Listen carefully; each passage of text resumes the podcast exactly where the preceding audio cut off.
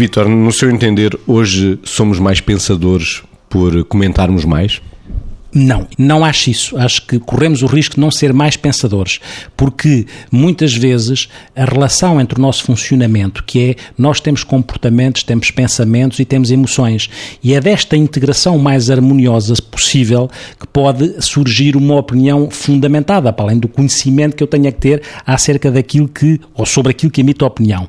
Mas muitas vezes acontece que a opinião é em curto-circuito, é um bocadinho uma opinião entre um impulso qualquer e a necessidade necessidade que eu tenho de vomitar umas palavras, ou pode ser assim, ou porque quero atingir alguém, ou porque quero marcar a minha posição, ou porque quero definir não sei o quê com, este, com esta intensidade.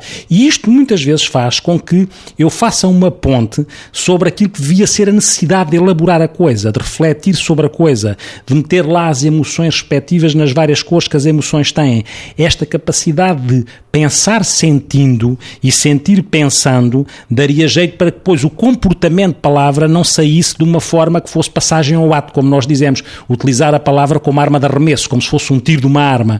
Pode ser quando justifique, mas quando não justifique convém ser outra coisa. Pode ser uma palavra com mel, como podia ser uma palavra em tiro, mas que isto seja pensado e às vezes pensa-se pouco porque se age muito, age muito. Não é por sermos mais comentadores que passamos a ser mais pensantes. Não, e não é causa de, de, disso que também temos pensamentos, mesmo quando somos um bocadinho mais pensantes, que temos pensamentos mais brilhantes. Sabe que eu esta coisa dos comentadores, nestes, nestas linhas que nós estamos a falar, uh, enfim, comentadores com substância ou sem substância, uh, a mim faz-me sempre um bocadinho de confusão, porque as pessoas às vezes não opinam porque têm opiniões, que era aí, que era as tais pontos que poderiam fazer para os outros, mas opinam porque acham, estão a espreitar se vão ser brilhantes aos olhos de alguém. Ou seja, se alguém põe lá os gostos todos que, eh, que, que, a pessoa gostaria de sentir, ou seja, é como se as pessoas opinassem num palco e depois estivessem a olhar para uma plateia e à espera da reação da plateia.